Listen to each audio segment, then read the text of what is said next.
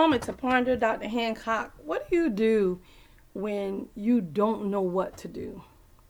You feel like you've been praying and God is not talking.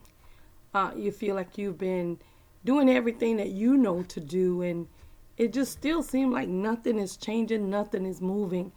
But when you've done all you can do to stand, the word of God tell us to stand.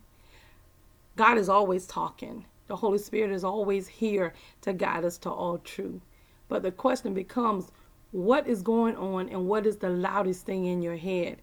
Is it your finances? Is it your children? Is it your spouse? Is it your career? Is it this pandemic? The word of God tell us to be anxious for nothing, but in everything by prayer and supplication with thanksgiving, let our requests be made known to God. So it lets us it lets us know that we have a God that's mindful of us and he cares about what we care about. But he's moved by his word because the word of God declares that as we speak the word, the angels excel in strength to perform the very word of God and we have to be in sync with what God is saying. How do you be in sync, Mary, with what God is saying? You meditate on the word. You don't be moved by what your eye gate see and what your ear gate hear. You be moved by what the word of God is saying.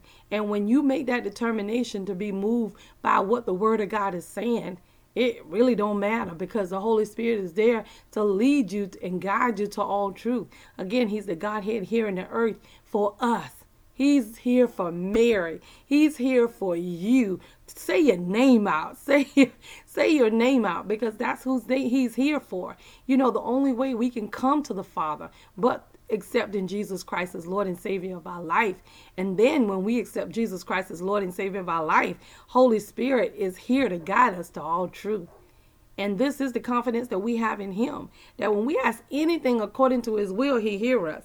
And if we know that he hear us, we know that our petition is granted because he says if you like wisdom you should ask god who gives generally to all without finding fault and it will be given to you. So whatever you need in your situation ask. Ask believing that you shall receive what you've asked for and it shall be done unto you.